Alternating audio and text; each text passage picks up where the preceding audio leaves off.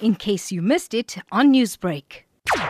We also acknowledge the fact that at some stage uh, in 2020, the integrity and the credibility of the National Senior Certificate was compromised because of the leaks.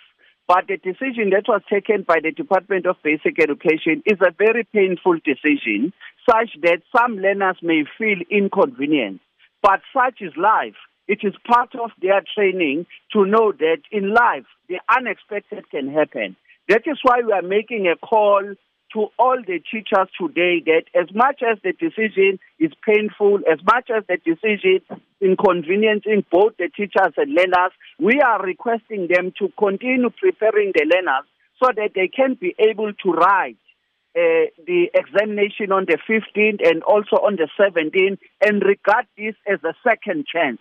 Mr. Thompson, what are your union members saying about this decision? They feel that they've been inconvenienced by the department. They feel that the department is incompetent in terms of trying to ensure that such examinations are not leaked. They feel that officials of the department must be held liable. Actions must be taken to prove that for any person who who involved himself to any form of a wrongdoing, that person deserves to be punished.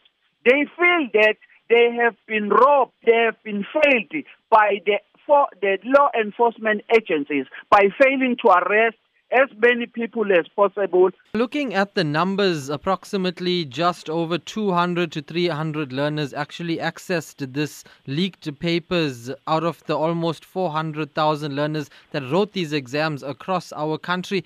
What effect will this have on the matric class of 2020 to rewrite these papers given the tumultuous year that 2020 has brought? We know that uh, some of the learners have decided to throw away their books particularly one for physical science and also the one for mathematics. But we want parents to motivate the learners to regain themselves.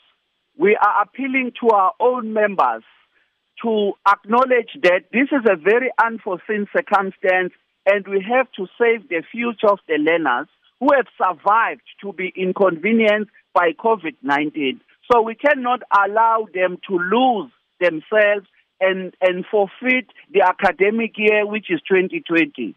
That is why then we are saying we are prepared as NATU to do everything possible. It is our responsibility as teachers to make sure that whatever results that the learners will get, those results will be credible and those results will be recognized in the workplace and also by the institutions of higher learning. So we are prepared to do everything possible if it means they must go and rewrite examination. We will prepare learners to rewrite examination. We know they are devastated. We know some of them might even decide not to write. That is why we are calling upon our own members to call all the learners that they are teaching to emphasize the importance of taking this examination should the Department of Basic Education go ahead with the rewrite of the exam.